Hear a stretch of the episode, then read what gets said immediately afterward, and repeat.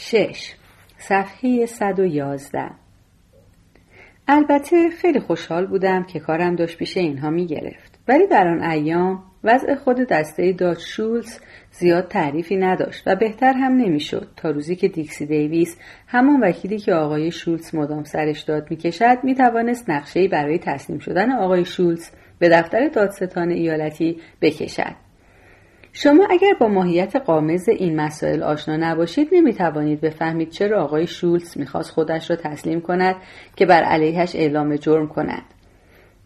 ولی او مدام قدم می‌زد و فقط خواب همین را می‌دید. چون حقیقتش این بود که تا بازداشت نمی‌شد و با زامن از زندان در نمیآمد نمی‌توانست به کارش برسد. ولی خودش را نمی‌توانست تسلیم کند مگر وقتی که از بابت محاکمهاش خاطر جمع می‌شد که مثلا بیرون شهر نیویورک انجام می‌گیرد. چون در خود شهر به علت تبلیغات تأسف آوری که درباره کارهاش شده بود مردمی که ید منصفه از میانشان انتخاب می‌شد نظر خوشی به او نداشتند. پایه مذاکرات بیپایان وکیل او و دادستانی شهر هم روی همین اصل بود. می‌خواست اول زمانت بگیرد و بعد خودش را تسلیم کند و تا نمی‌گرفت نمی‌توانستند دستگیرش کنند و آزاد. به من می‌گفت کسب جنایت مثل هر کسب دیگری باید صاحبش مدام بالای سرش باشد تا امورش بگردد. چون که هیچکس مثل صاحب کار دلش برای کار نسوخته. وظیفه اوست که جریان سود را برقرار کند. همه افراد را روی پنجه پایشان نگه دارد و از همه مهمتر کار را توسعه بدهد. چون همانطور که برایم توضیح می‌داد امروز هیچ کسبی نمی‌تواند با تکرار کارهای دیروزش خودش را حفظ کند. اگر رشد نکند خشک می شود کار و کسب مثل یک چیز زنده است. همین که متوقف شد شروع می کند به مردن. حالا بگذریم از طبیعت خاص کار او که کار خیلی پیچیده ای است و نه تنها به عرضه و تقاضا بلکه به جزئیات دقیقی در مدیریت و مهارت زیادی در دیپلماسی احتیاج دارد. مثلا خود باجهایی که باید داد یک سازمان مخصوص حسابداری می‌خواهد. چون آدمهایی که باید به حمایتشان متکی باشی مثل خفاش خونخوارند و به پول خونشان احتیاج دارند. اگر این پول را نرسانی روی سرت خراب می‌شوند. از حال می‌روند. توی تاریکی ناپدید می‌شوند. در کسب جنایت باید همه جا حی حاضر باشی. وگرنه از چنگت در می‌رود. هرچه ساخته ای از دستت می‌گیرند در واقع هرچه بهتر کار کرده باشی و هرچه بیشتر کارت گرفته باشد بیشتر مسلم می شود که این پدر سوخته ها به کارت دستبرد می‌زنند منظورش هم مأمورهای قانون نبود. رقیبهای خودش را می‌گفت. در این رشته رقابت زیاد است و آدمهای خیلی آقایی هم واردش نمی‌شوند. به محض اینکه یک جای زره طرف رخنه ای سراخ کنند به همانجا حمله می کنند. حتی اگر یک نگهبان بیورزه داشته باشی که سر پستش چرت بزند به یک سرباز بیوجدان که قاپش را بدزدند کارت ساخته است. تا چه رسد به اینکه خودت از سر پست فرماندهی غیبت کنی؟ چون درست همان موقع است که دشمن با تانک از همان سوراخ وارد می شود حالا هرچه می خواهد باشد. آن وقت دیگر کارت تمام است. دیگر ازت نمی ترسند وقتی هم ازت نترسیدن دیگر مرده ای حتی چیزی ازت باقی نمیماند که تو تابوت بگذارند من این ملاحظات رو عین ملاحظات خودم حساب می کردم و غیر از این هم ممکن نبود. چون تو ایوان توریدار پشت آن ساختمان آجر قرمز تو سیتی آیلند نشسته بودم و داشتم به حرفای آن مرد بزرگ گوش می‌دادم که داشت برای بیلی یتیم درد دل می‌کرد که خیال می‌کردند برایشان شانس میآورد. و من از صمیمیت ناگهانی او ماتم برده بود. بعد از آنکه مرا به جا نیاورده بود یادش آمده بود که اول بار مرا آنور خیابان دیده که داشتم با چه مهارتی تردستی می کردم. چطور ممکن بود من به درد دلش گوش ندهم و تو دل خودم حس نکنم که این حرفها از کلم بیرون نمی روند. همین نقنق نگرانی از دست دادن چیزی که به دست آورده ای و حقیق گریه خشک توی دلت از وضع غیر ای که داشته ای و رضایت قهرمانوار از تحملی که کرده ای و کارت رو به سرانجامش رسانده ای پس اینجاست آن مخفیگاهی که وقتی از محل امن کارش موقتا قیبش می‌زند قایم می شود. همین خانه شخصی آجر قرمز عین باقی خانه های آجر قرمزی که پشت بامشان صاف است و تو این محل همه جا می‌بینی الا اینکه تو محل به این دوری این تنها خانه آجری است که تو این خیابان کوتاه قاطی خانه های یک طبقه شیروانیدار می‌بینی تو این جزیره که باز جزو برانکس است و من حالا جزو آدم های انگشت شماری هستم که می‌دانم البته ایروینگ هم می‌داند چون که خانه مال مادر ایروینگ است. مادر پیرش هم می‌داند چون که آشپزی می‌کند و خانه را میچرخاند. زنی است که همش با دستهای تر راه می رود و خانهاش هم تو این خیابان فرعی بی سر و صدا واقع شده که چند تا درخت عرعر جان سخت هم دارد. از همون درختهایی که تو همه پارک ها میکارن آقای برمن هم می‌داند چون خود او بود که یک روز به من اجازه داد با او سوار ماشینی بشوم که هر روز بعد از ظهر او را می‌برد که رسیدها را به آقای شولتز بدهد و به حسابها برسد. وقتی من بیرون نشسته بودم و آنها داشتند به کارشان می‌رسیدند با خودم گفتم که همه در و همسایه این خیابان و شاید چند کوچه دوروبر هم لابد می‌دانند. چون وقتی یک آدم مشهوری وارد محل می شود چطور ممکن است کسی خبردار نشود؟ آن هم با آن ماشین سیاهی که دو نفر شبانه روز کنارش لب پیاده رو نشستند. اینجا جای کوچکی است. در واقع شهرکی از کنار دریا. منتها به سبک نیویورک ولی با آن تپه ها و دره های آسفالت شده برانکس که پر است از آپارتمان اجاره‌ای و مغازه و خط آهن هوایی و اتوبوس برقی و گاری دستفروش ها شباهت زیادی ندارد. اینجا یک جزیره آفتابی است و مردمش هم گذشته از همه چیز حتما یک حال مخصوصی دارند. مثل همین حالی که الان من دارم. و از ارتباط با زندگی خوب در فضای زیاد و تماشای منظره خلیج که به نظر من عین اقیانوس است کیف می‌کنم. چون منظرش افق دریای خاکستری عمیقی است که یک جور تنبلواری میلغزد و جابجا می شود همان جوری که سنگ و لوح اگر به زمین نچسبیده بودند جابجا می شدند یعنی با وقار یک بنای یاد بود که از بس بزرگ است هیچ دشمنی نمی تواند داشته باشد. درست بغل خانه آنور حصار زنجیری حیات یک دریاچه قایقرانی بود که توش قایقهای بادبانی و موتوری جور با جور رو الوار گذاشته بودند. یا یکوری رو ماسه خوابانده بودند چندهایی را هم توی آب کنار اسکله مهار کرده بودند ولی آن قایقی که من چشمم دنبالش بود تمیز و آماده کنار اسکله بسته بود. از آن قایقهای چوب ماهون روغنکاری با صندلی چرم راه را که شیشه جلوش زه برنجی دارد و فرمانش هم مثل فرمان ماشین است و یک پرچم آمریکایی کوچولو هم رو پاشنک زدند. دیدم یک جای حصار میان حیات خانه و دریاچه باز است. درست لب آب. یک راه باریک هم می‌رود آنجایی که قایق ایستاده. فهمیدم این برای فرار آقای شولتس است. یعنی هر وقت لازم شد. چقدر خوشم میآمد از اینجور زندگی پر از زحمت و مرارت که آدم لج دولت را در بیاورد که تو را دوست ندارد و نمی‌خواهد و می‌خواهد تو را از بین ببرد و تو ناچار بشوی خودت را محافظت کنی. با پول و آدم و به زور اسلحه و خریدن متحد و کشیدن مرز نگهبانی. مثل وقتی که انگار مملکت دارد تجزیه می شود. با قدرت اراده و هوش به کوری چشم آن دیو برای خودت زندگی کنی تا چشمش هم کور بشود. اما از این گذشته چیزی که مرا به هیجان میآورد این بود که آدم زندگی را روی جنبه های خطرناکش بنا کند و مدام با فکر مرگ کلنجار برود. اینش مرا به هیجان میآورد. برای همین است که مردم این خیابان تو این جزیره هیچ وقت این بابا را لو نمی‌دهند چون وجود او برایشان مایه افتخار است. اجازه می‌دهد که همیشه با یاد او زندگی کنند. مثل زندگی کردن تو یک جور نور زندگی و مرگ. با آنجور لحظه های عالی آگاهی و روشنایی که بهترین افرادشان ممکن است در کلیسا یا در اولین لحظه های عشق رمانتیک احساس کنند. آقای شولتز می گفت من هرچی دارم با زحمت به دست آوردم. هیچ کسی چی به من نداده. من از زیر بوته در آمدم هر کاری کردم خودم کردم. نشسته بود و داشت درباره این حقیقت فکر می‌کرد. و سیگار برگ بزرگش را پک می‌زد. البته اشتباه هم کردم. آدم همینجور چیز یاد می‌گیرد. تنها دفعه که به زندان افتادم وقتی بود که 17 سال داشتم. فرستادنم جزیره بلکول به جرم سرقت مسلحانه. وکیل نداشتم. حبس تعلیقی برام بریدند. یعنی وقتی بیرون می آمدم وضعم بستگی داشت به اینکه رفتارم چجوری باشد که عیبی هم نداشت. بهت بگم. اگه یکی از این وکیل های گردن کلوف داشتم که حالا دارم شاید حبس ابد به هم می‌دادن. بعد خندید و گفت آهای اوتو ولی آقای برمن رو صندلی خودش خوابش برده بود و کلاه حسیریش رو هم روی صورتش گذاشته بود. لابد قبلا هم یکی دوبار دیگر در دل آقای شولتز را گوش کرده بود که چه زندگی سختی دارد. خلاصه من از اوناش نبودم که برای آزاد شدن دستمال دست بگیرم. عوضش محشر خر به پا کردم. یک تخم چموشی بودم که همه از دستم به امان اومدن.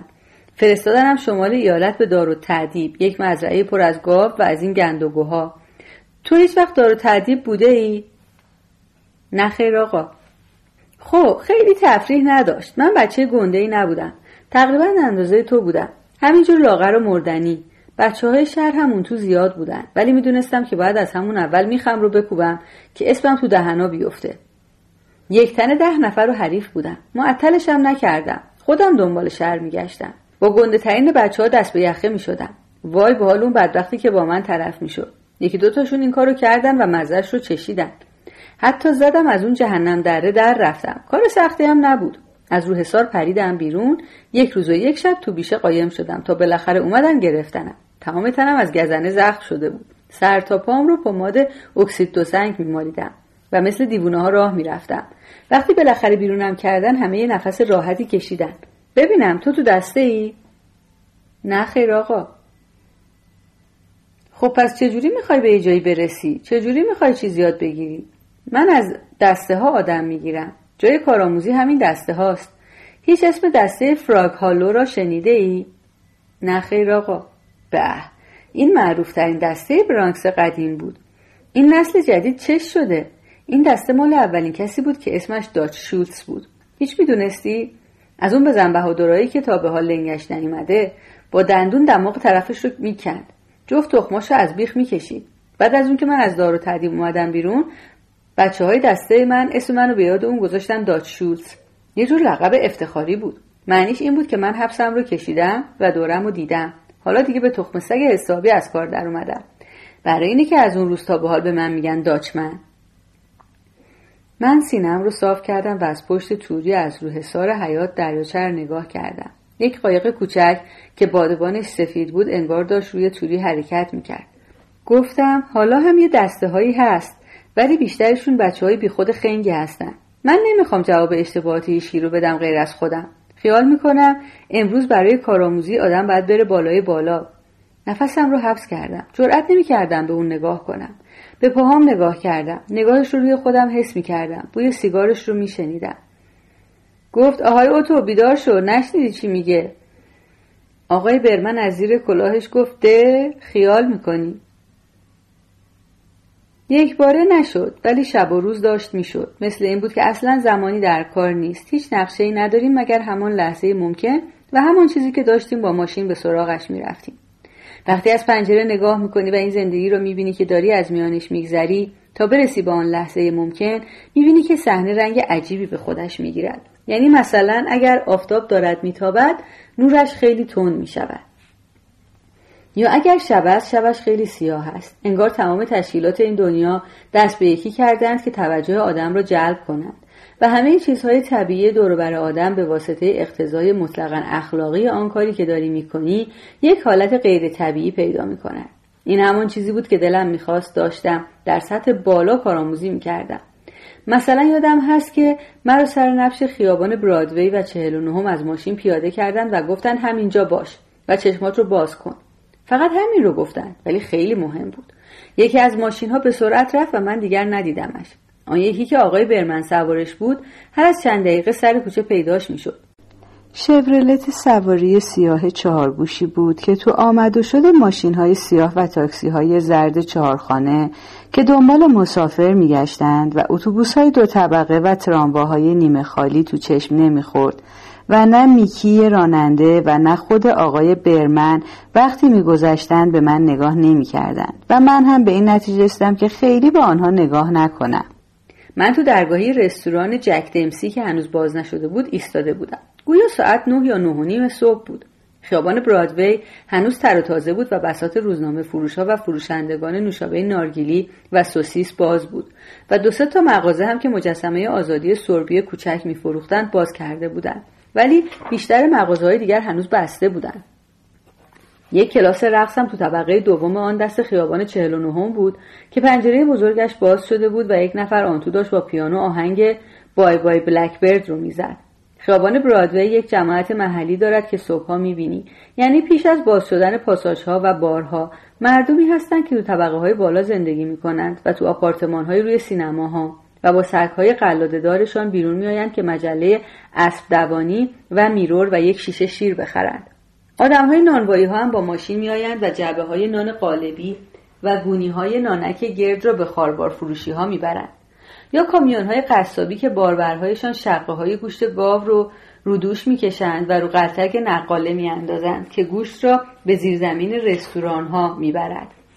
من همینجور نگاه می‌کردم و دیدم که جاروکش خیابان با جاروی گنده و لباس سفید تابستانیش و آن نوار خاکی و نارنجی دور کلاهش آمد و سرگین اسب و کاغذ و آشغال شب برادوی را با بیل پهنش جمع کرد و ریخت تو بشکه آشغالی روی گاری دوچرخش درست مثل زنی که دارد آشپزخانهاش را مرتب می‌کند. کمی بعد گاری آبی با مخزن آبش آمد و خیابان را آبپاشی کرد و برق انداخت و تر و تازه کرد. و در همین موقع بود که دیدم چند کوچه پایینتر از تقاطع برادوی و خیابان هفتم رشته لامپ های دور تئاتر ایالتی لوانا روشن شد. تو نور آفتاب نوشته هایی که رو های دور ساختمان تایمز تو میدان تایمز میدوید درست خوانده نمی‌شد. شبرلت سیاه باز پیدا شد و این بار آقای برمن یک نگاهی هم به من انداخت و من یواش یواش دلم شور افتاد. می‌خواستم آن چیزی را که قرار بود ببینم ببینم. ولی آمد و شد ماشین های معمولی بود. خیلی سنگین نبود. مردم هم تو پیاده رو داشتن دنبال کارشان می‌رفتن و خیلی عجله نداشتن. یک نفر با کت و شلوار و کراوات که یک جعبه سیب رو دوشش داشت آمد. جعبهاش رو کنج دیوار تکیه داد و علامت سیب پنج سنتش را هم روش گذاشت. صبح شروع شده بود و من با خودم می‌گفتم نکند چیزی که می‌خواهم تو پنجره پشت سرم باشد که یک عکس بزرگ شده توش گذاشته بودند که عکس جک دمسی بود تو رینگ مشتنی تو مانیلا. با چند هزار تماشاچی و عکسهای دیگری هم از آن مرد بزرگ بود که داشت به آدمهای مشهور دست می‌داد. یعنی آدمهای سینما و تئاتر مثل جیمی دورانته و فنی برایس و رودیولی.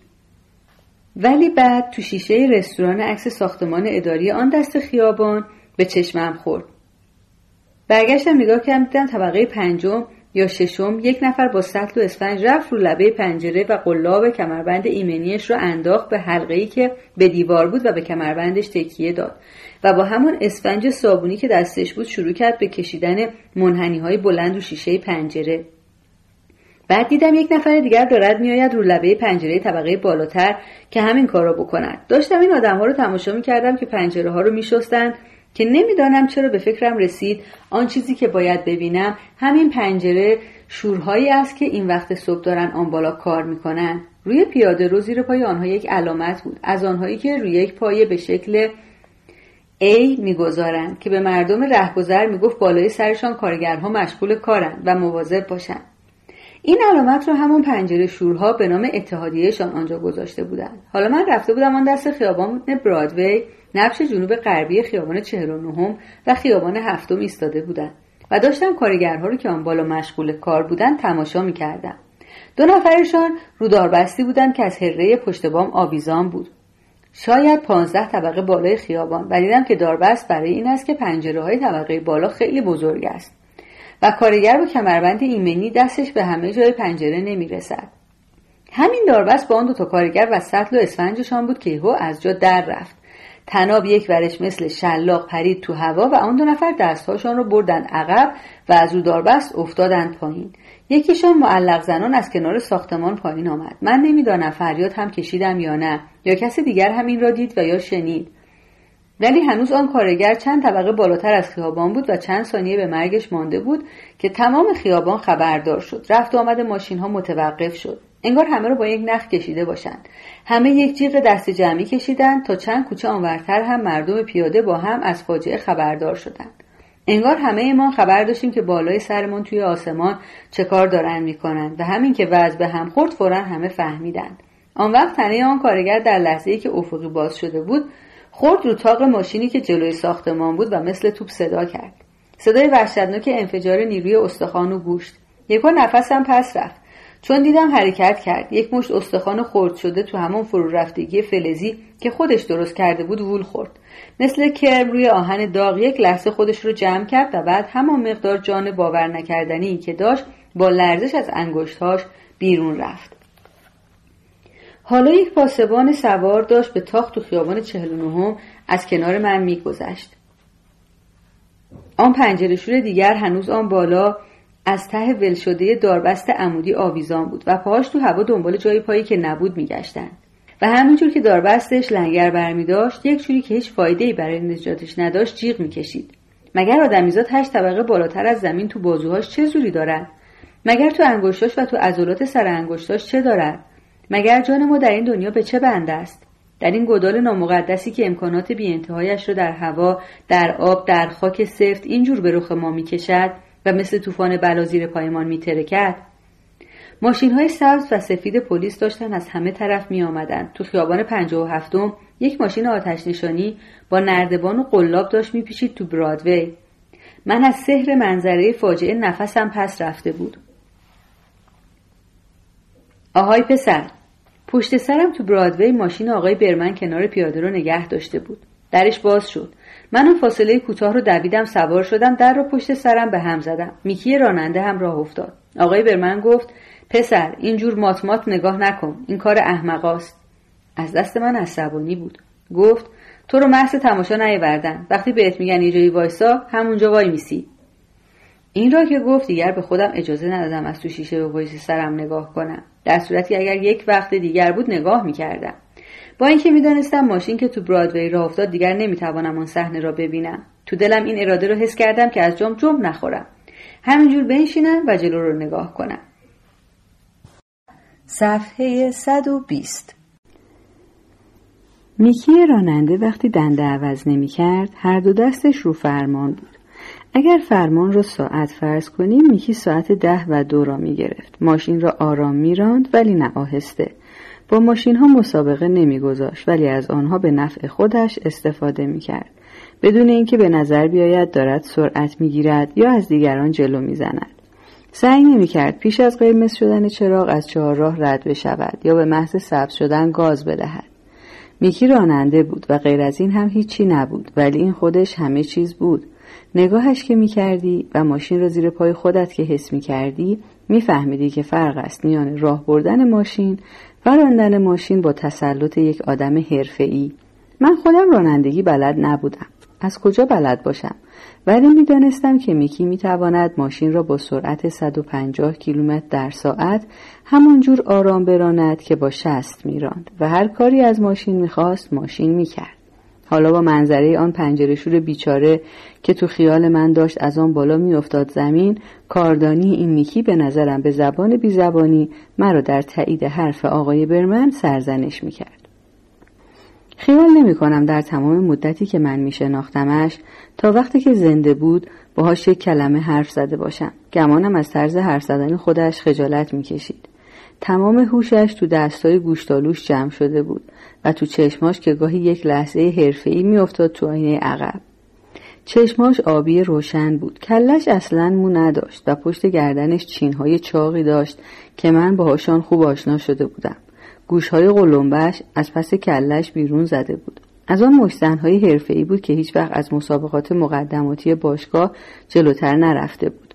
بزرگترین افتخارش این بود که کیت چاکلت توی یکی از مسابقات قدیمیش وقتی تازه داشته رو می آمده یک شب تو جروم ارینا روبروی استادیوم یانکی ناک اوتش کرده بود. یا من اینجور شنیده بودم. نمی‌دانم چرا دلم می‌خواست برای همه ما گریه کنم.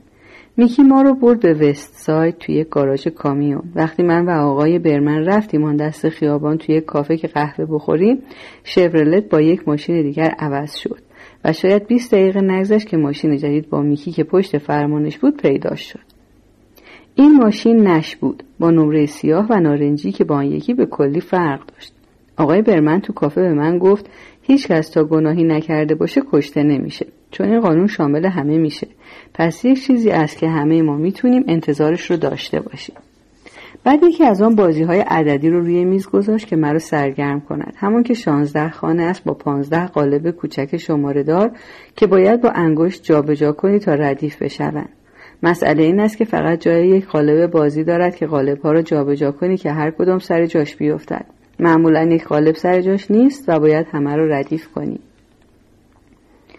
ولی همونجور که داشتم می‌گفتم این کار یک جور اسم نویسی است. من رفته بودم آن تو و اسمم رو نوشته بودم. اولین چیزی هم که یاد می‌گیری این است که روز و شب ترتیب معینی ندارد. فقط نوع نورش فرق می‌کند.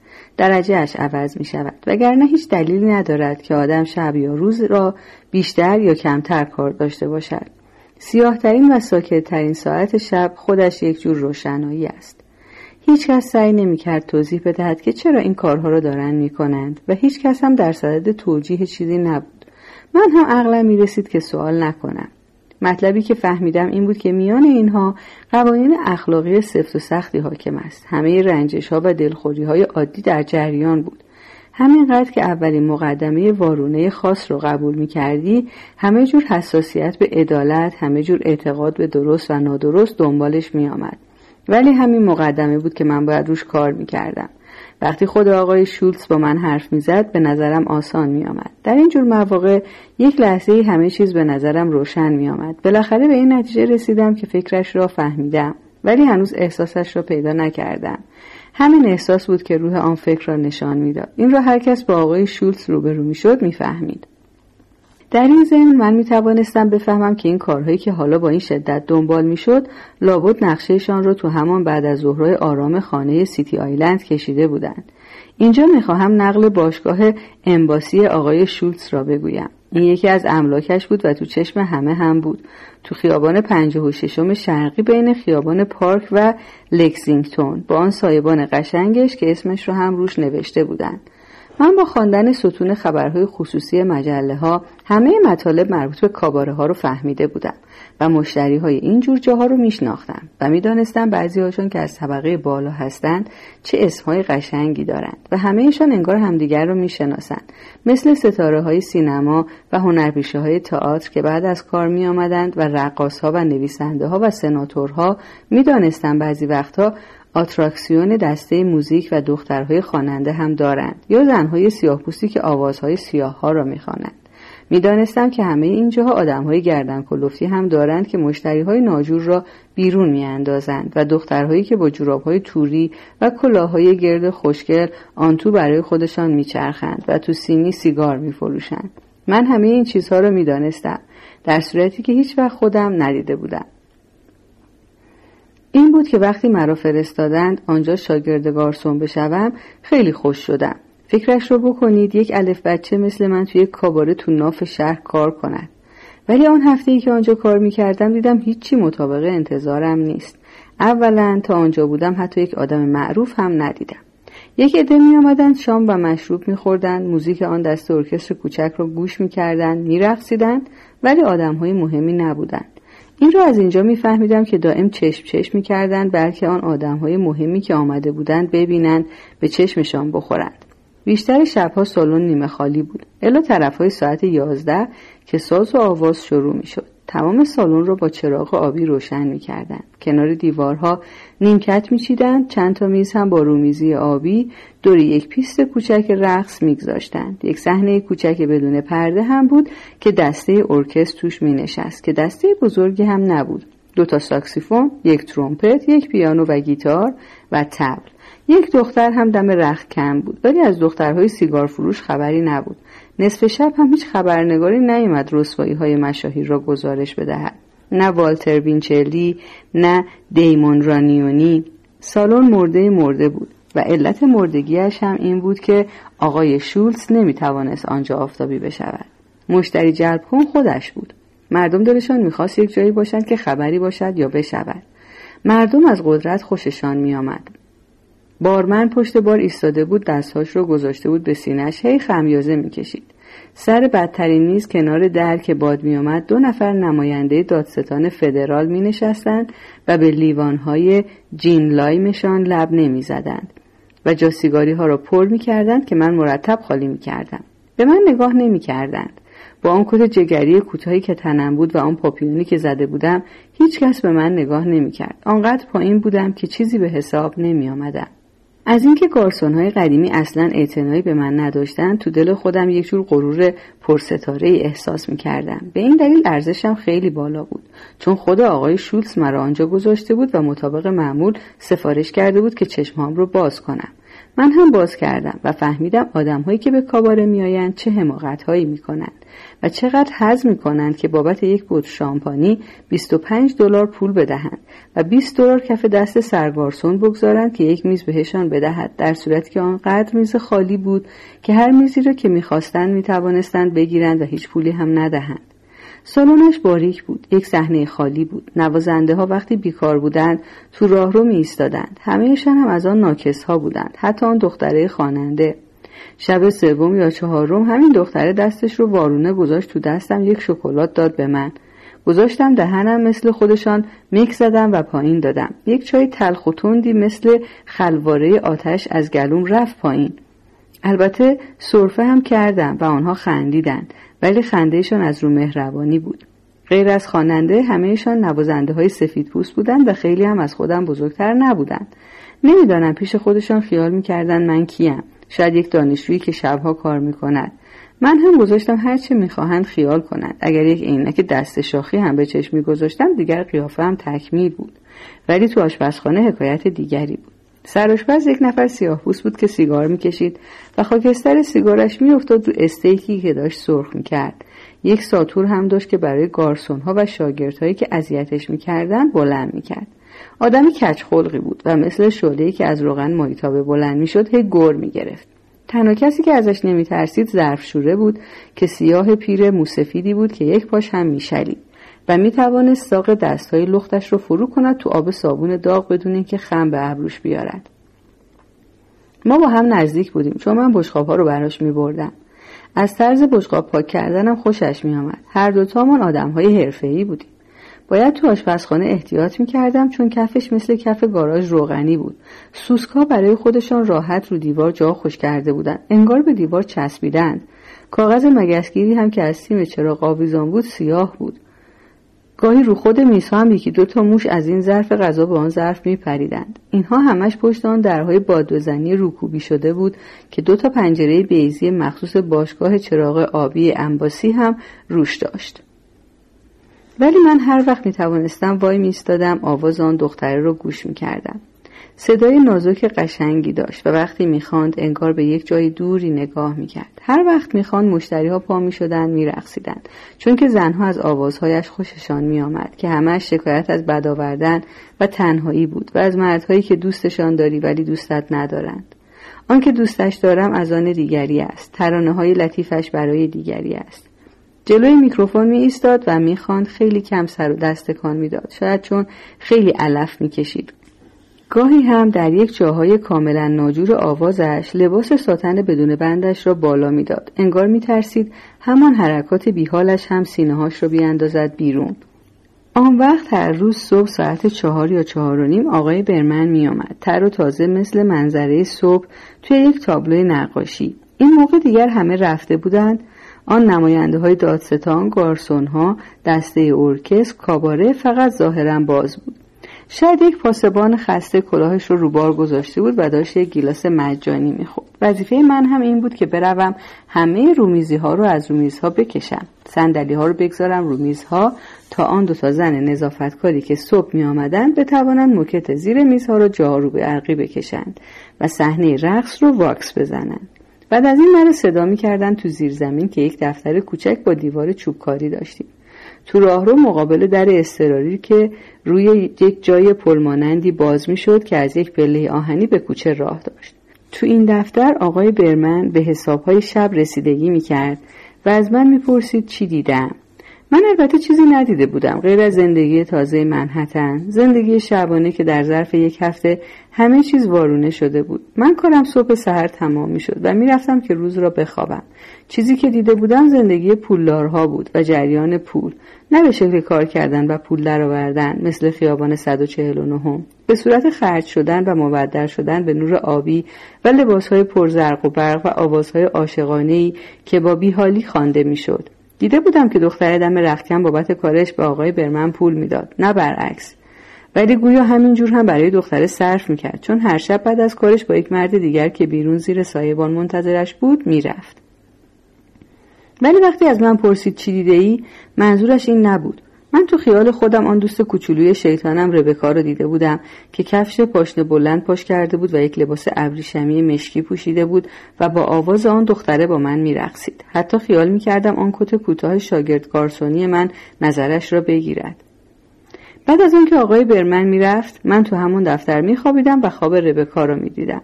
تو خواب خودم هم جزو دسته بودم و به این دلیل او مرا آنقدر دوست داشت که از کاری که من می‌کردم خوشش میآمد. ولی مسلما منظور آقای برمنی نبود. گاهی لباسم احتیاج به لباس شویی داشت ولی من به عنوان یک نفر ساکن برادوی این مسئله رو هم حل کردم. می‌رفتم به یک لباسشویی تو خیابان لکسینگتون ولی برای خودم تو خیابان سوم زیر خط هوایی جوراب و زیرپوش و پیراهن و شلوار هم میخریدم. این هم خیابان سوم من بود. تو این هفته هیچ فکر نبودم. دیدم تو شهر خیلی هم راحتم. هیچ فرقی با برانکس نداشت. شهر همون چیزی بود که برانکس می‌خواست باشد. همش خیابان بود که می‌شد یاد گرفت و من حالا کاری داشتم که هفته دوازده دلار حقوق داشت که آقای برمن از جیبش می‌داد. فقط برای اینکه بشخاب ها رو از این ور ببرم و چشمم رو باز کنم. اگرچه نمی‌دانستم برای چی.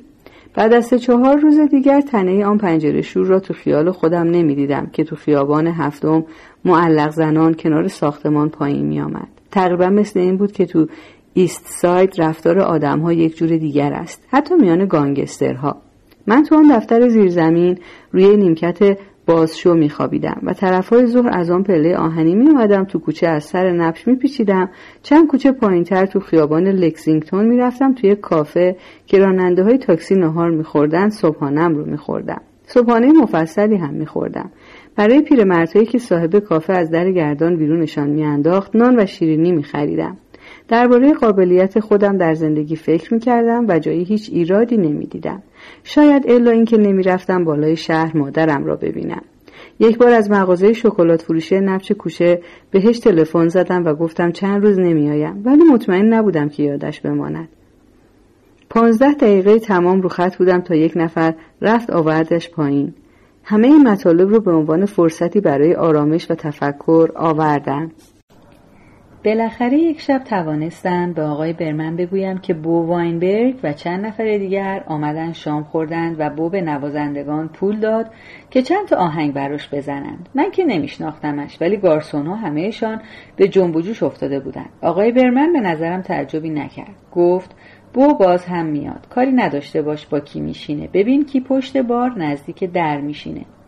من هم دقت کردم. دو شب بعدش دیدم بو باز پیدا شد با یک زن موبور خوشگل و یک زن و مرد خوشقیافه دیگر. یک مرد خوش لباس که موی بورش را به سبک پامپادور آرایش کرده بود و یک زن موخرمایی. روی بهترین مبل نزدیک دسته ارکستر نشستند. همه مشتری هایی که آن شب دنبال آن هیجان مخصوص آمده بودند حالا به نظر می رسید که خوشبختانه به مقصودشان رسیدند. مطلب فقط این نبود که بو خوشگل بود. گرچه مسلما بود. یک مرد بلند بالای خشن و سبز با سر و وضع خیلی مرتب که دندانهاش انگار میدرخشید. مطلب این بود که این آدم انگار نور سالن رو می‌خورد. طوری که نور آبی قرمز می‌شد و باقی مردم در مقابل او تاریک و کوچک می‌شدند. او و همراهاش لباس رسمی تنشان بود. انگار از یک جای خیلی مهمی آمدند مثل اپرا یا تئاتر برادوی. بو با این و آن خوشو بش کرد یک جوری که انگار صاحب کاباره است. نوازندگان زودتر از وقت آمدن و رقص شروع شد. کمی بعد باشگاه امباسی همون جوری شد که من خیال می‌کردم باید باشد.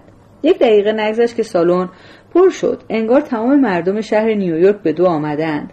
اشخاص هی می آمدن سر میز بو که خودشان را معرفی کنند. آن مردی که بو با او آمده بود گلف باز معروفی بود. ولی اسمش به گوش من آشنا نیامد. من اهل گلف نبودم. زنها میخندیدند و یکی دوتا پک به سیگارشان می‌زدند. و به محض اینکه سیگار را خاموش می‌کردند من جا سیگاری را عوض می‌کردم. عجیب بود. هرچه آدم و سر صدا بیشتر می‌شد باشگاه انباسی بزرگتر به نظر میآمد. تا اینکه انگار این تنها جایی بود که هست. یعنی دیگر بیرونش هیچی نیست. نه خیابانی نه شهری نه روستایی. گوشهام داشت صدا می‌کرد. من یک شاگرد گارسون بیشتر نبودم ولی وقتی دیدم والتر وینچل شخصا پیدا شد و آمد چند دقیقه سر میز بو نشست خیال کردم این پیروزی نصیب خودم شده. اگرچه درستم ندیدمش چون از زور کار داشتم پدر خودم رو در میآوردم. بعدش بو واینبرگ شخصا مرا صدا کرد و گفت به گارسون بگویم مشروب نمایندگان دادستان را که سر آن میز کنار در تو راه باد نشسته بودند تجدید کند. این خیلی اسباب خوشبختی شد. مدتی بعد از نصف شب بود که تصمیم گرفتن یک چیزی بخورند و من رفتم سر میزشان که آنجور که حالا خوب یاد گرفته بودم چند تا نان کوچک سفت تو بشخاب های کوچکشان بگذارم جلوی خودم رو گرفتم. وگرنه چیزی نمانده بود که سه چهار تا از آن نانها رو بردارم و با آهنگ ارکست که حالا داشت با وقار تمام لایم هاوس بلوز را میرزد به هوا بپرانم. ای بچه لایم هاوس آه ای بچه لایم هاوس از همان راهی می روی که دیگران رفتن. ولی با همه اینها دستور آقای برمن رو فراموش نکردم. شخصی که کمی پیش از بو واینبرگ آمده بود و آن سر بار نشسته بود نه لولو بود با آن پیشانی چیندارش نه میکی با آن گوشهای گلکلمیاش من هیچ این آدم رو ندیده بودم. نه سر کامیون ها نه تو دفتر خیابان 149 در واقع اصلا از آدم های سازمان نبود که بشناسمش. آدم کوچک اندام توپلی بود که لباس دوبل توسی تنش بود که یقه پهنی داشت. و کراوات ابریشمی سبزی هم رو پیرهن سفید رو سفیدش زده بود. خیلی هم نماند. فقط یکی دو تا سیگار کشید و یک شیشه آب معدنی خورد. به نظر میومد که یک جور آرام و خصوصی دارد از موزیک کیف می‌کند. با هیچ کس حرف نزد. حواسش به کار خودش بود و کلاه شاپوی تاق گردش را روبار کنار دستش گذاشته بود. بعدا تو آن دفتر زیرزمینی بغل کوچه صبح که شد آقای برمن نگاهش را از روی دست رسیدهای دخل برداشت و گفت خب چشمای قهوه‌ای رنگش رو با اون حلقه های آبیش از پشت عینک به من دوخته بود. من متوجه شده بودم که آن آدم سیگارش را با کبریت روشن کرد و کتابچه کبریتش را انداخت تو جاسیگاری بعد از آن که رفت رفتم پشت بار کتابچه را از تو ظرف آشغالی درآوردم. ولی حالا وقتش نبود که مدرکم رو رو کنم. فقط لازم بود محل طرف معلوم رو بگویم. گفتم مال اینجا نیست. اهل کلیولنده. آن روز صبح نتوانستم بخوابم. آقای برمن مرا فرستاد از یک تلفن عمومی تلفن بزنم. شماره رو که داده بود گرفتم ثبت کردم سه بار زنگ بزند بعد گوشی رو گذاشتم. قهوه و نان خریدم و برگشتم. زنهای نظافتکار آمدند کاباره را تمیز کردند. حالا آن تو آرام و راحت بود. همه چراغها خاموش بود به جز یکی بالای بار و چند تا باریکه آفتاب صبح که از لای پرده درهای جلو تو میآمد.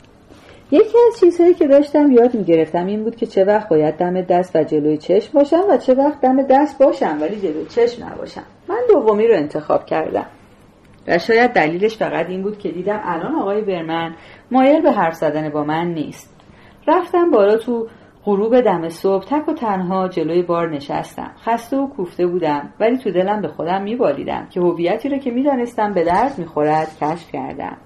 ولی یک دیدم ایروینگ پیدا شد که معنیش این بود که آقای شولز باید همین دورو برها باشد. ایروینگ رفت پشت بار ایستاد چند تکه یخ انداخت تو یک لیوان بعد یک لیمو رو چهار قاچ کرد و با انگشتاش آبش را چلاند تو لیوان. بعد با شیشه سودا لیوان را پر کرد. وقتی همه این کارا با دقت انجام گرفت به طوری که حتی یک حلقه لک آب روی سطح بار نماند ایروینگ لیوان آب لیمو سوداش رو یک نفس سر کشید. بعد لیوان رو شست و با یک حوله بار خشک کرد و زیر بار سر جاش گذاشت. در این لحظه به نظرم رسید که احساس رضایت از خودم دیوانه‌وار است. این احساسم ناشی از این اعتقاد بود که موضوع تجربه هم خودم هستم. بعد ایروینگ رفت روی یک نفر که چند دقیقه بود داشت در می‌زد در را باز کرد و بازرس بی احتیاط اداره ایمنی وارد شد که درست همین لحظه را برای سرکشی انتخاب کرده بود. معلوم نیست چرا جز اینکه تو صبح روشن این شهر عظیم سنگی کلمات نرم و آرام تو هوا نجوا می‌کنن که فلان رئیس مرده و بهمان رئیس دارد میمیرد انگار که ما بیابانی هستیم پر از گلهای ریز ریز پیشگویی قبیله های عهد قدیم. من حتی پیش از آن که اتفاقی بیفتد دیدم که اشتباه فکری چه عواقبی ممکن است داشته باشد و خاطر جمعی بیجا چقدر خطرناک است. و اطمینانی که از ندیدن واقعیت ناشی می شود مرگاور است. دیدم این آدم فراموش کرده است که بازرس ایمنی یعنی چه و جای او در نظریه بازرسی کجاست و جای نازلتر او در نظام آتش نشانی در چه مرتبه ای است؟ ایروینگ با پولی که از جیبش در آورده بود یک دقیقه دیگر آن بابا را بیرون میفرستاد. ولی از قضا آقای شولز با خبر اول صبح از دفتر بالا آمد. اگر یک وقت دیگر بود شاید آقای شولز حقیقتا از دل و جرأت این آدم خوشش میآمد و چند دلار از جیبش در میآورد یا شاید می‌گفت مردکه احمق. تو اینقدر شعور نداری که بفهمی نباید مثل الاغ بیای این تو؟ یا شاید می‌گفت الان تلفن می‌زنم تکلیف این رو معلوم می‌کنم.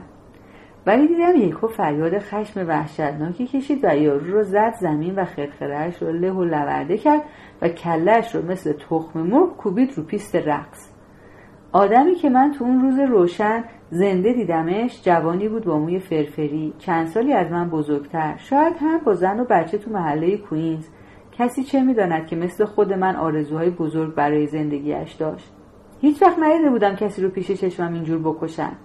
حالا هم نمی‌توانم بگویم چقدر طول کشید. انگار خیلی طول کشید. چیز غیر طبیعی ترش سر و صداش بود که صداهای عواطف نهایی آدمیزاد است. مثل صداهای جنسی که گاهی اینجوری است. الا اینکه آدم شرم و ننگش میآید از مفهوم زندگی که می‌تواند اینجور تحقیر و توهین بشود.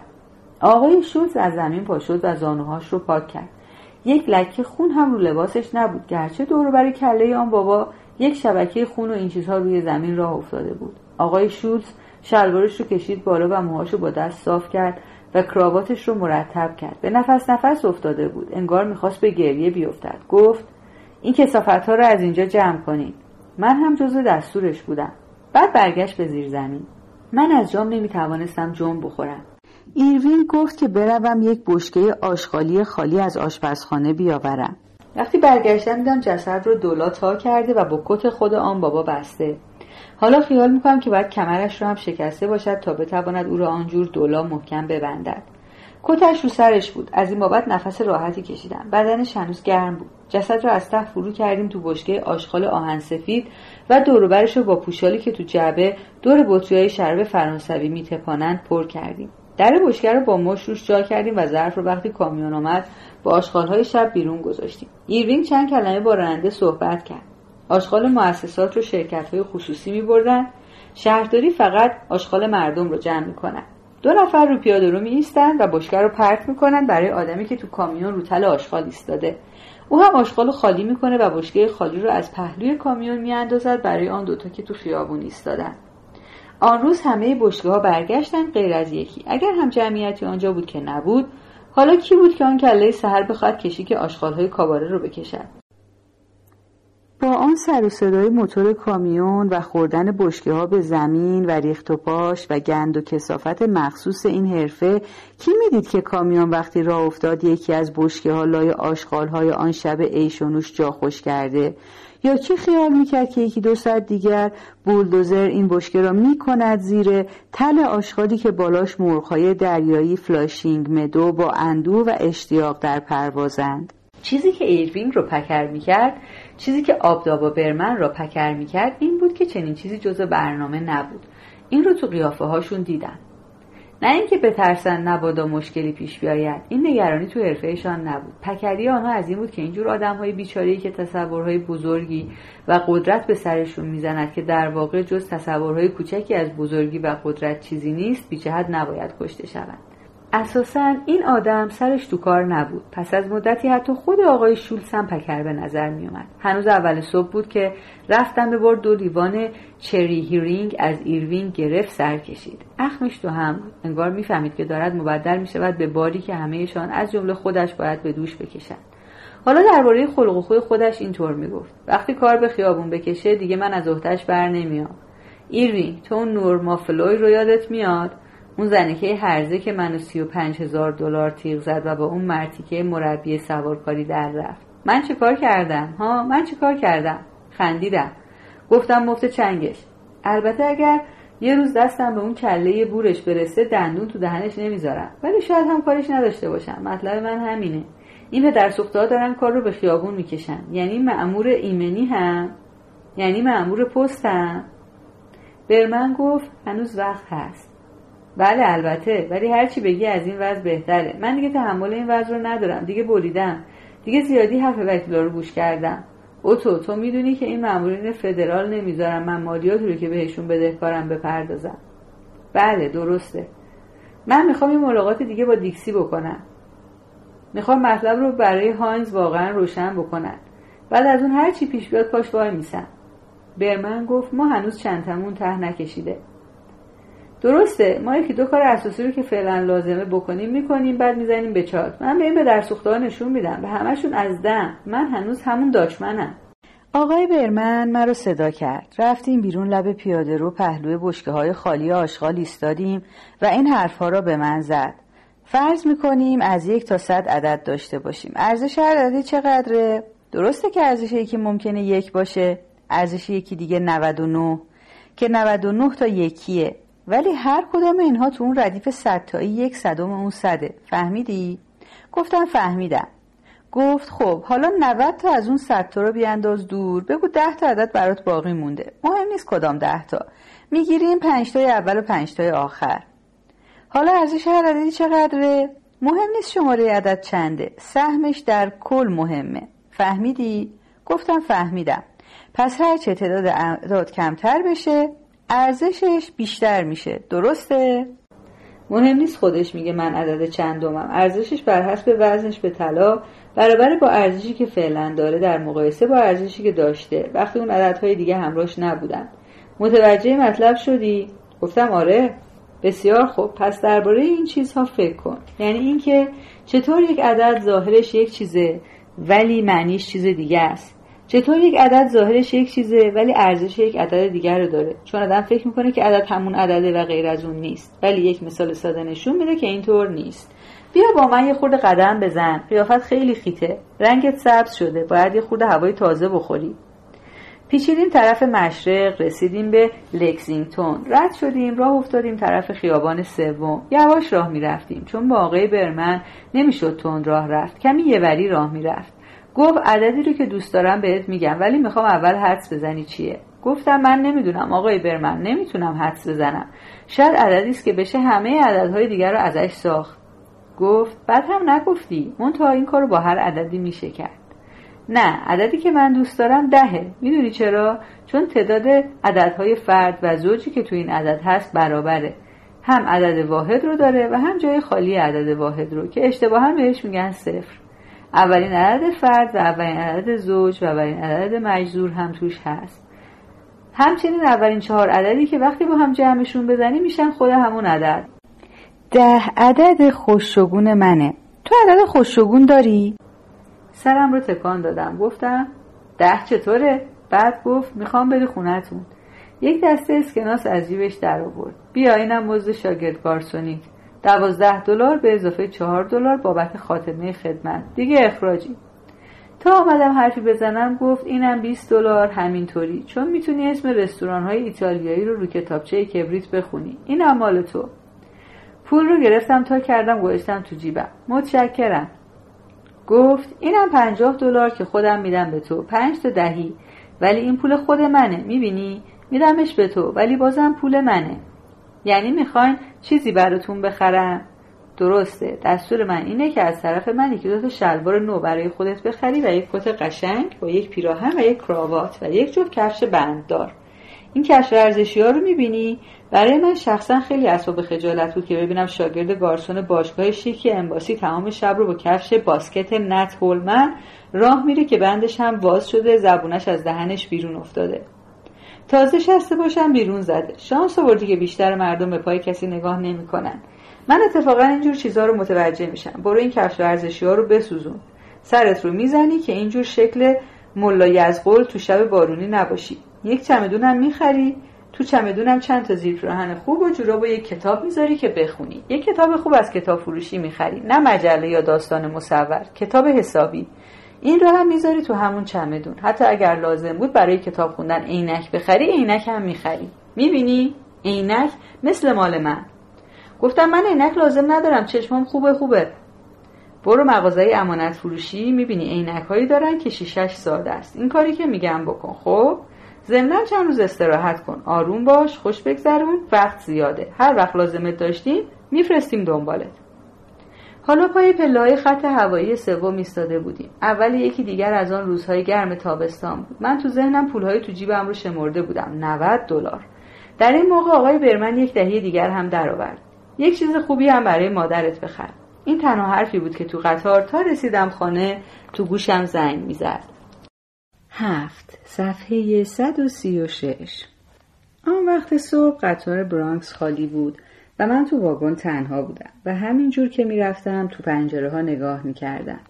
توی اتاقهای مردم به چشمم می‌خورد. انگار دارم عکس می‌گیرم. یک تخت خواب سفید براق کنار دیوار یک میز بلوط گرد با یک شیشه باز شیر روی یک بشقاب یک چراغ پایه بلند با آباژور چیندار که روش ورق سلوفان کشیدند و لامپش هنوز روشن است بالای سر یک صندلی راحتی سبز.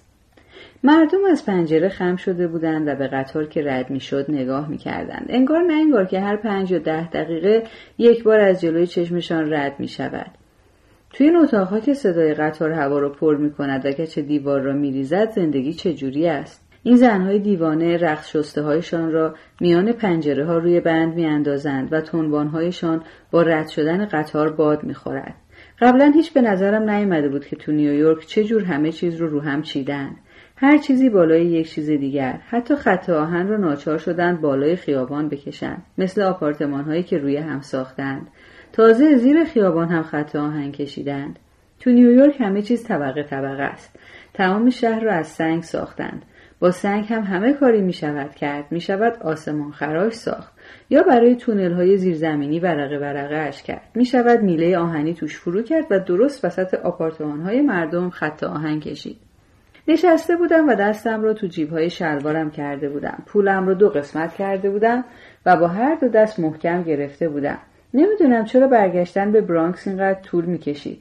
چند روز بود از خانه رفته بودم. هیچ نمی‌دانستم. پیش خودم حس می‌کردم که دارم برای مرخصی به خانه می‌روم. مثل سربازی که یک سال رفته باشد فرانسه. همه چیز به نظرم عجیب میآمد. یک ایستگاه زودتر پیاده شدم و پیاده رفتم طرف غرب تا خیابان باتگیت این خیابان دکان و بازار بود و همه آنجا خرید می‌کردند. تو خیابون شلوغ میان چرخ دستی ها تو پیاده رو و بسات مغازهدارها قدم زدم. همهشان با یک جور پرتقال و سیب و نارنگی و هلو و آلو و یک قیمت با هم رقابت می‌کردند. پوندی هشت سنت. پوندی ده سنت. دانه یک نیکل. سه تا یک دایم قیمتهایشان را داد هم میکشیدند. صدا می‌زدند. آی خانم خوبش رو دارم. گریفروت ها رو دست بزن ببین چیه.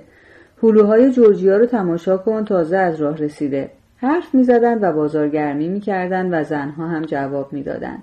من توی این زندگی بیگناه و پرشتاب که خالی از مختصری راهزنی هم نبود حالا حالم کمی بهتر شده بود. مردم گفتگو می‌کردند و تو خیابون کامیون ها بوغ می‌زدند و بچه ها این ورانور میدویدند و روی پله های استراری آدم های بیکار با شلوار و زیرپیرهن راه راه نشسته بودند و روزنامه میخواندند.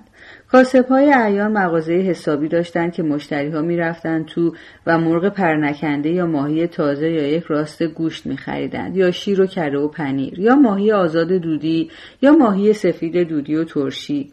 جلوی مغازه های ارتشی و دریایی لباس با چوب رختی از میان سایبان ها یا از قفسه های چرخداری که از در مغازه بیرون آورده بودند آویزان بود.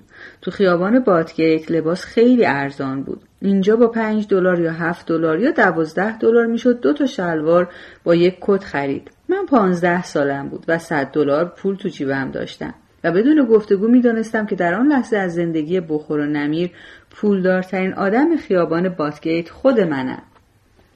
سر نبش یک گل فروشی بود. رفتم تو یک گلدان شمدانی برای مادرم خریدم. چون این تنها گلی بود که اسمش را می‌دانستم. خیلی عطر نداشت. بوش بیشتر شبیه خاک یا سبزی بود تا شبیه گل.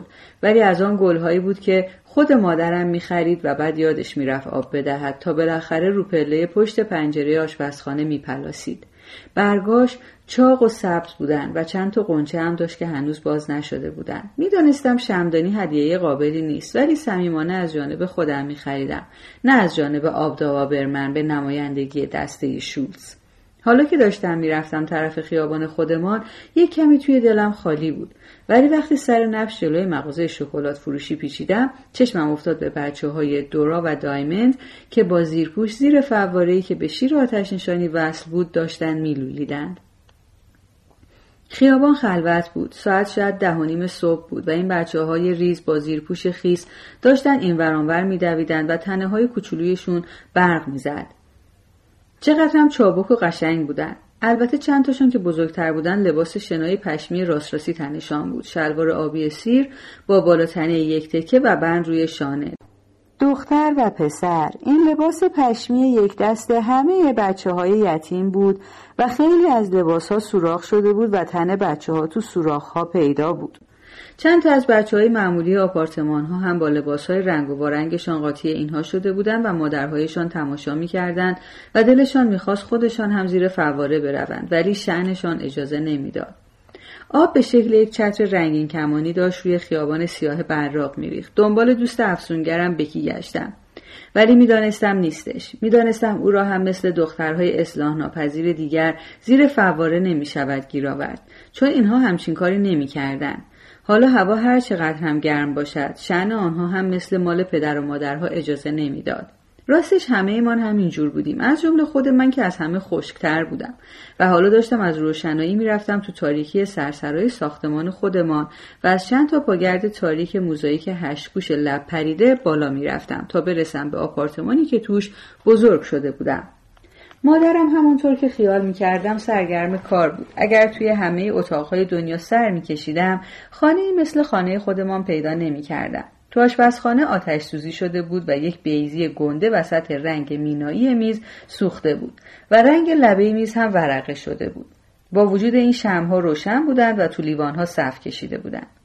گاهی که هوا سرد می‌شد و باد از لای شکاف دور پنجره ها و زیر در و از توی لوله بالاور دستی تو می آمد شعله شمها یکوری می شد بعد از آنوری برمیگشت و یک جور نامیزانی خم و راست می شد انگار دارد می حالا این شمها داشتند صاف میسوختند ولی از آنکه یادم مانده بود بیشتر شده بودند. تأثیرشان روی من مثل این بود که دارم به یک چلچراغ نگاه می‌کنم و اگرچه سر پا ایستاده بودم مثل این بود که رو زمین خوابیدم و دارم آسمان پرعظمت رو تماشا می‌کنم.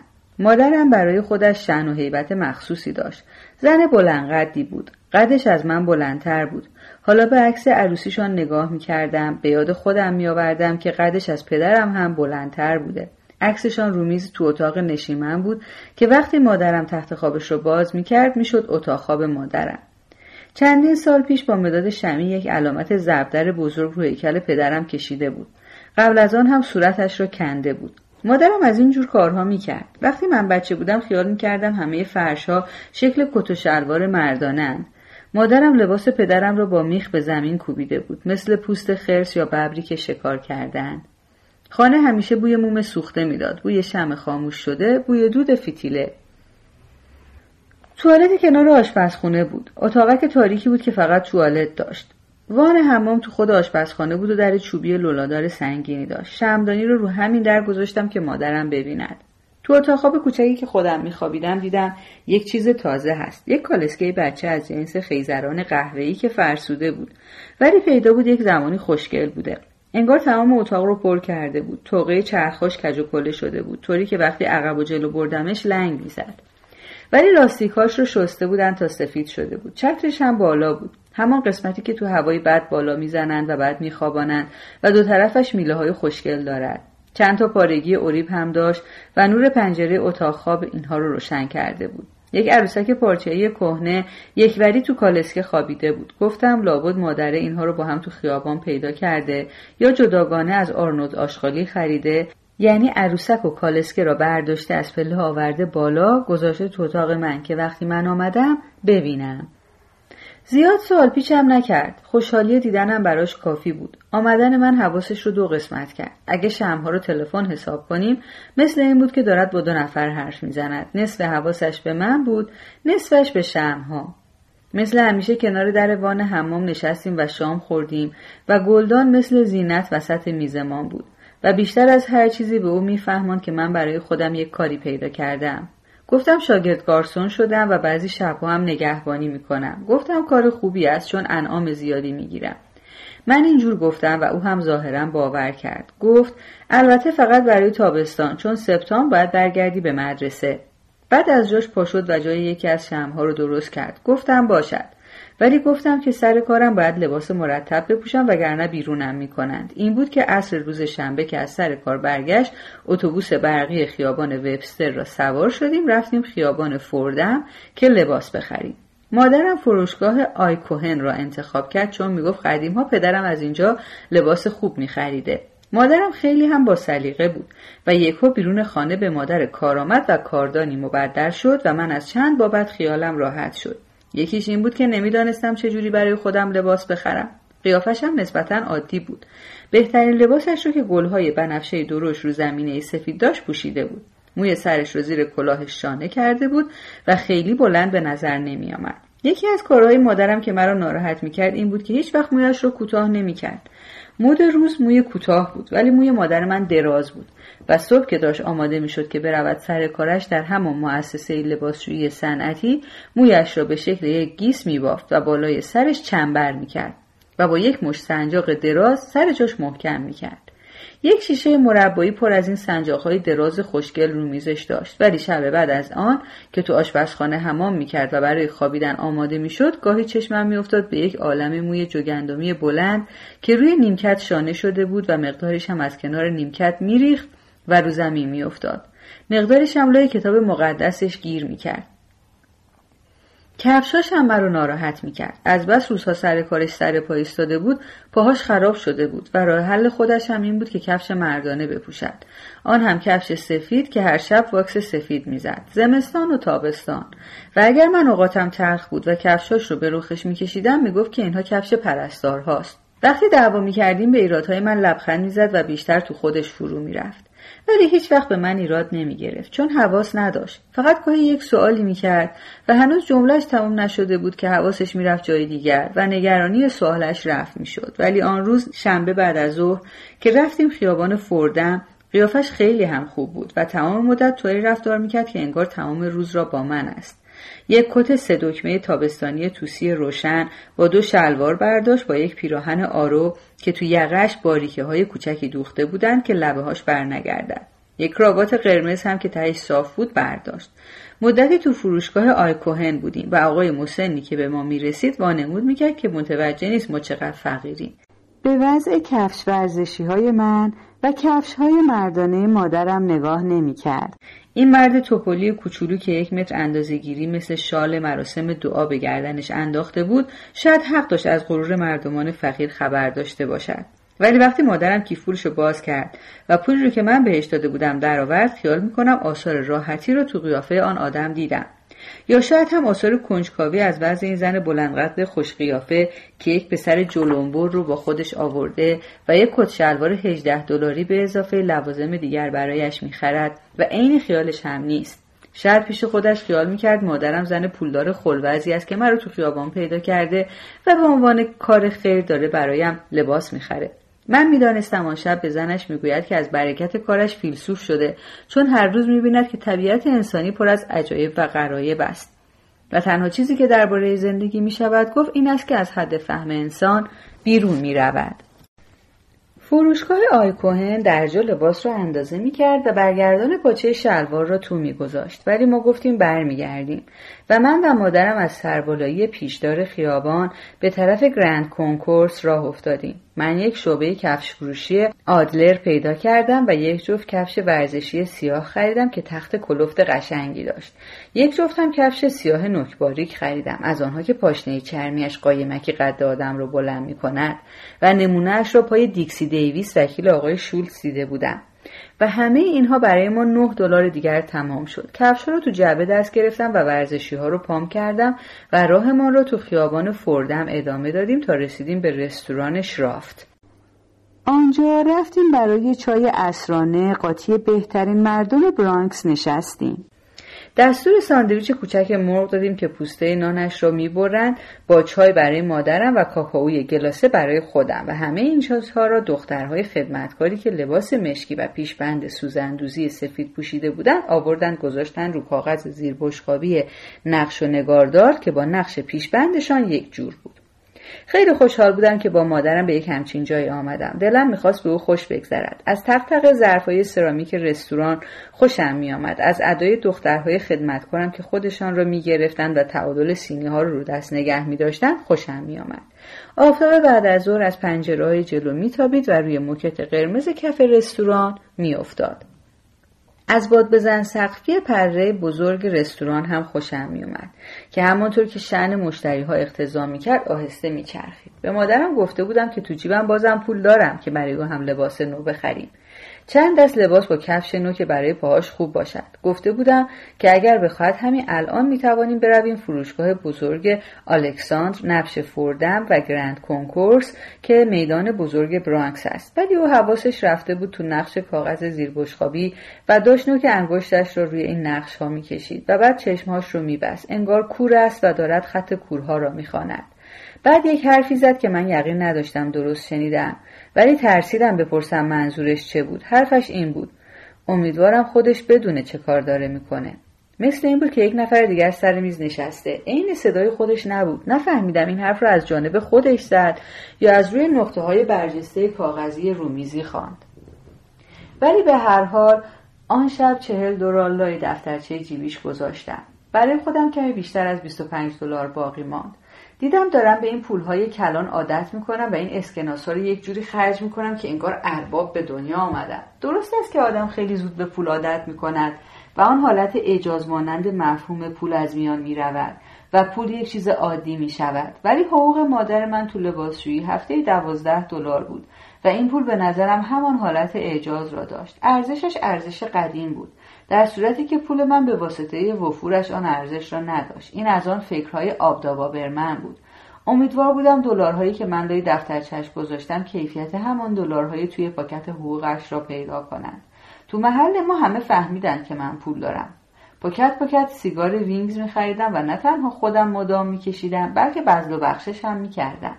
تو مغازه امانت فروشی که برای عینک رفتم یک نیمتنه تیمی درو دیدم که یک روش سیاه بود ولی وقتی تمامش رو اینور آنور می‌کردی می‌دیدی یک هوش شد یک نیمتنه سفید. این رو خریدم و شبها تنم می‌کردم و قدم می‌زدم. اسم تیمش سایه ها بود. البته مال محل ما نبود و من نمیشناختم. ولی با خط قشنگ روی سفید با نخ سیاه و روی سیاه با نخ سفید سوزندوزی شده بود.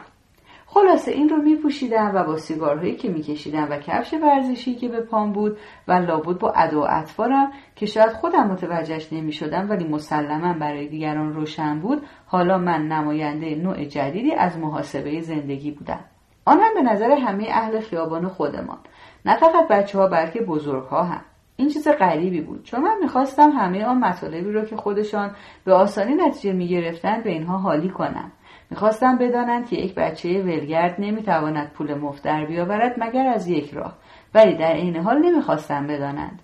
نمی‌خواستم غیر از همان که بودم باشم. یعنی بچه ای که در گیرودار قضاوت کودکیش معلق است. بچه یک زن دیوانه معروف. ولی توی وجود من یک چیزی بود که ممکن بود برنده شود. ممکن بود رشد کند و به مدارج افتخار برسد. به این ترتیب که یک معلم تیزبین یا یک عامل الهی دیگر ولتاژ مغز این بچه را برای زندگی آیندهش به درجه از قدرت برساند که همه مردم برانکس به وجودش افتخار کنند.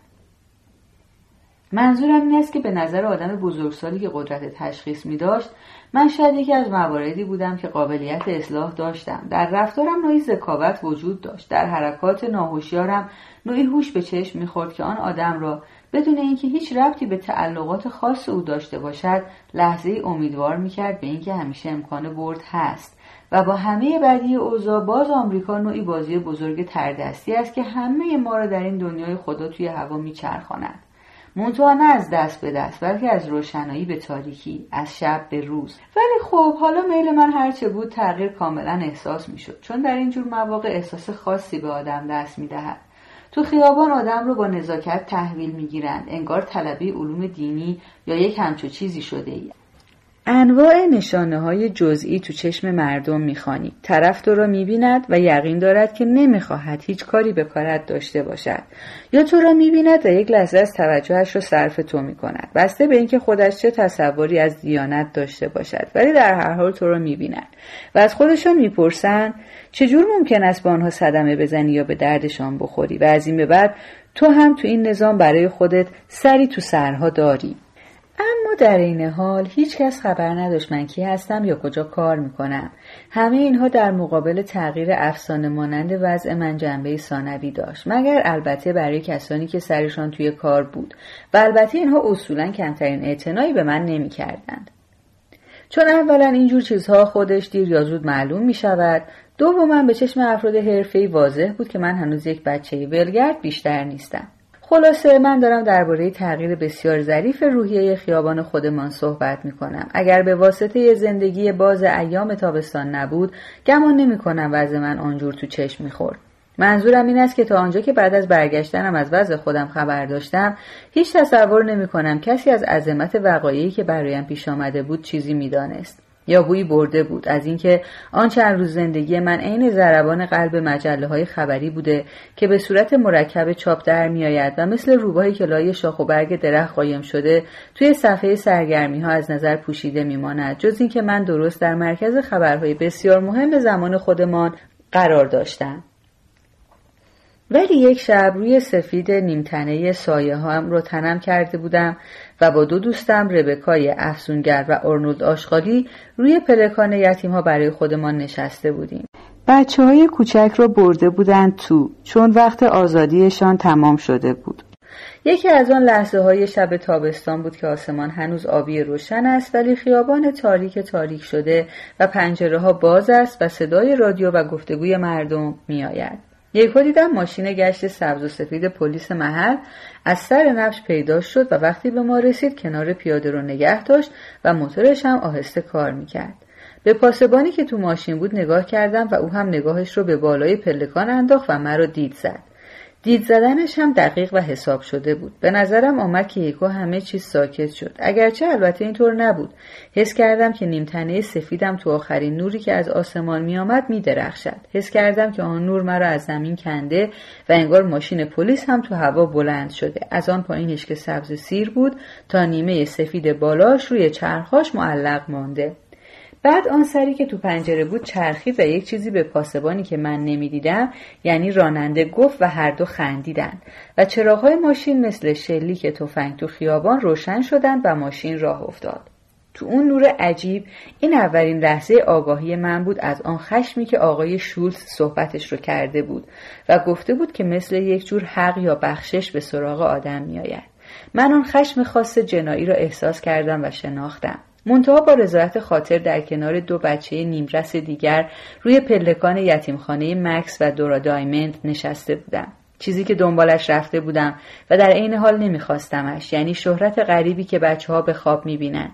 البته حالا رسمیت پیدا کرده بود. من با آدم های دیگر فرق داشتم. در این هیچ شکی نبود. عصبانی شده بودم چون هنوز خیال می‌کردم خودم باید بگویم چه کاره هستم. نه اون پلیس خاک بر عصبانی بودم چون هیچ چیز در این دنیا مفت و مجانی نیست. چون آقای برمن مرا با جیب پر از پول به خانه فرستاده بود فقط برای اینکه به من بفهماند که پول تاوان دارد و من این را نفهمیده بودم. حالا یادم آمد که چه گفته بود. گفته بود راحت باشم. هر وقت مرا بخواهند خودشان پیدا می کنند حالا پای پله های خط آهن هوایی ایستاده بودم. حرفاش رو درست نشنیده بودم. چرا حرفهایی را که به ما می‌زنند نمیشنویم؟ یک دقیقه بعد به دو از پله ها بالا رفتم و سکم رو انداختم تو دستگاه در گردان ایستگاه که ذربین کلفتش تو نور چراغ نشان می‌داد گاومیش آمریکایی چقدر گنده است. این شد که آن شب یک کاری کردم که در عمرم نکرده بودم. مهمانی دادم. به نظرم جواب درستش همین بود. یک میخانه تو خیابان سوم پیدا کردم که به قیمت مناسب به بچه ها آبجو میفروخت. یک بشکه کوچک خریدم و یک شیر هم برایش کرایه کردم. آشغالی گذاشت تو یکی از کالسکه هاش و روش رو پوشاند. بردیم از پله ها به زحمت سرازیرش کردیم گذاشتیم تو زیرزمین آشغالی و همینجا بود که من مهمانیم رو راه انداختم. کار سنگینش این بود که مقدار زیادی از خرت و پرتای آشغالی رو جابجا کنیم و یکی دو تا جای نیمکت مانند درست کنیم که روش بنشینیم و برای رقص هم جا داشته باشیم. خود آشغالی هم چند تا لیوان بلند کثیف آورد که توش آبجو خوردیم و صندوق آواز ویکتورلاش که بوغش مثل گوش ماهی پیچیده بود با یک قوطی سوزن فولادی و یک جعبه صفه رو کرد و موزیک رقصمان جور شد. بهش گفتم هر چیزی بیاورد کرایش را می‌دهم. آن شب مصمم بودم پول همه چیز رو بدهم حتی هوایی که تنفس می‌کردیم. این مهمانی رو آخر شب برای بچه های اصلاح ناپذیر یتیمخانه مکسودورا دادم یعنی وقتی بچه های دیگر و پرستارهای هر طبقه و سرپرست کل همهشان خوابیدند آخر سر شاید ده دوازده تا بچه جمع شدن. از جمله دوست خودم ربکا که مثل بعضی دخترهای دیگر با پیراهن خواب آمد ولی گوشواره به گوشش کرده بود و ماتیک هم مالیده بود. همه دخترها ماتیک مالیده بودند همهشان هم یک رنگ. پیدا بود از یک قدم است. خلاصه کلی از آن آبجو خوردیم که گمانم مال همان انبار آقای شولز بود. چون واقعا مزه شاش خالی می‌داد. ولی چون بالاخره آبجو بود پیش خودمان خیال می‌کردیم که داریم چنان که باید و شاید مثل آدم بزرگها فسق و فجور می‌کنیم. یک نفر که به آشپزخانه دستبرد زده بود سه لوله کالباس سالامی و چند تا نان سفید تو کاغذ مومی آورد. آشغالی هم توی یکی از مخزنهاش کند و کاف کرد و یک کارد آشپزخانه در آورد و یک میز شکسته هم جور کرد. ساندویچ درست کردیم و آبجو ریختیم و من به هر کس سیگار می‌کشید سیگار دادم. و توی هوای خشک و خاکستری زیر زمین که گرد زغالش توی هوا معلق بود و با نور زرد یک چراغ پایه بلند کهن روشن می‌شد سیگار وینکس کشیدیم. و از آن آبجوی بیکف با ساندویچ خوردیم و رقصیدیم. با صداهای کهنه سالهای 1920 که تصنیفهاشون رو کند میخواندند دو خط از عشق و یک خط از تصمیم سوزناک از پاچه خوک و نان ژلهدار و درشکه سواری و پاپاهایی که بیوفایی کردند و مامانهایی که بیوفایی کردند و آدمهایی که انتظار قطار را می‌کشند که رفته است. و با اینکه هیچ کداممان رقص بلد نبودیم غیر از همان رقص چهار نفری که تو طبقه بالای یتیمخانه یاد می‌دادند خود موزیک رقصیدن را به ما یاد داد. آشغالی پای جعبه ویکتوراش نشسته بود و پوکش می‌کرد و صفحه رو از جلد سفید سادش در می آورد و میگذاشت. چهار زانو روی یک میز نشسته بود و یک بالش هم زیرش گذاشته بود و صفحه میگذاشت.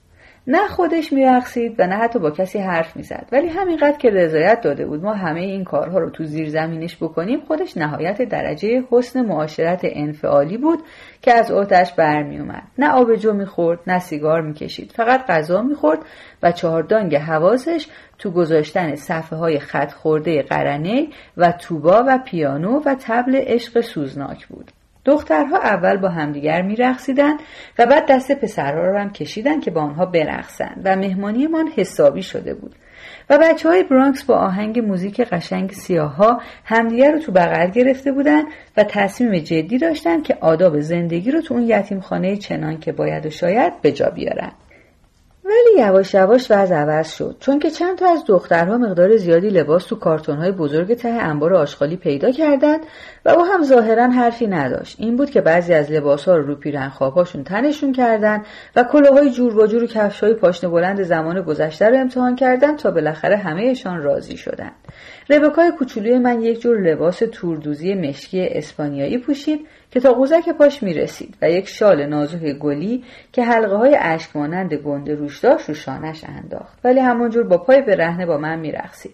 بعضی از پسرها هم چند تا کت پیدا کردند که تو شانه هایش اپل های گنده داشت و کفش های چرمی نکتیزی هم پیدا کردند و کراوات های بزرگ پنگ که دور گردن به رهنهشان انداختند خلاصه یواش یواش توی دود و موزیک جاز همانجوری که دلمان می‌خواست شدیم و توی گرد و غبار باشگاه انباسی آینده خودمان و لباس عشق یک مش بچه خجالتی هی رقصیدیم و چنان که فقط برای مردم خوشبخت میسر است یاد گرفتیم که علاوه بر فکرمان کمرمان را هم بچرخانیم.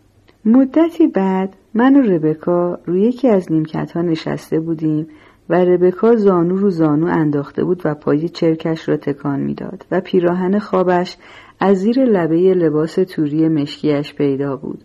این آخرین بچه ای بود که مانده بود. دستش را بلند کرد و موی سیاهش را کشید عقب و همون جور که دخترها بلدند با یک جور چابکی موهایش را یک کاری کرد که معلوم نیست به چه دلیل برخلاف قانون جاذبه سر جاش ثابت ماند. شاید من اون موقع دیگر یک کمی لول بودم. شاید هر دویمان لول بودیم. رقص گرمی هم کرده بودیم. من داشتم سیگار میکشیدم و ربکا سیگار را از لای انگشت های من گرفت و پک زد و دودش رو بدون اینکه تو بدهد بیرون داد و سیگار را باز لای انگشت های من گذاشت. حالا دیدم موجه هاش رو ریمل زده و از آن ماتیک همگانی هم مالیده که یک کمی هم رنگش رفته و دارد زیر چشمی نگاه هم می کند و پایش را تکان می دهد و چشمهاش به سیاهی حبه انگور است و گردن سفیدش را لای آن شال گلی کمرنگ پیچیده. من از همه جا بیخبر هیچ آمادگی نداشتم و تو یک دریایی شناور بودم. انگار بار اول است که او را می‌بینم یا انگار تازه او را از دست دادم. ولی مسلما انگار تا به حال دستم به او نخورده. دهنم خشک شد. چه خوشگلی بچگانه عجیبی داشت. تا آن لحظه من صاحب مجلس و ارباب آن شب بودم و هرچه دلم می‌خواست بست و بخشش می‌کردم. بعد از آن همه رقص البته من می‌دانستم همه می‌دانند که آن حجوم هایی که از راه پلکان استراری می بردم به این دلیل است که دلم برای این دختره رفته. ولی خب این جزو عملیات ورزشی بود و تازه پول بهش می‌دادم. گمانم داشتم خیره نگاهش می‌کردم چون رویش را برگردان و نگاهش را پایین انداخت. پاش هم دیوانوار تکان می‌خورد. همه اون رقص هایی که با او و فقط با او رقصیده بودم جز به مراسم سخت تسخیر او بود. ولی این افسونگر باستانی خردسال قبل از من فهمیده بود که حالا دیگر همه چیز به قلب ما بستگی دارد. انگار پیشرفت من در این دنیا ما را به چنان مرتبه بالایی رسانده بود که می توانستیم او را مثل افق دوردست تماشا کنیم. همهشان همه آن تخم ها خوب حالیشان شده بود در صورتی که من پیش خودم خیال می کردم فقط دارم برای خودم مختصری خوش می گذرانم.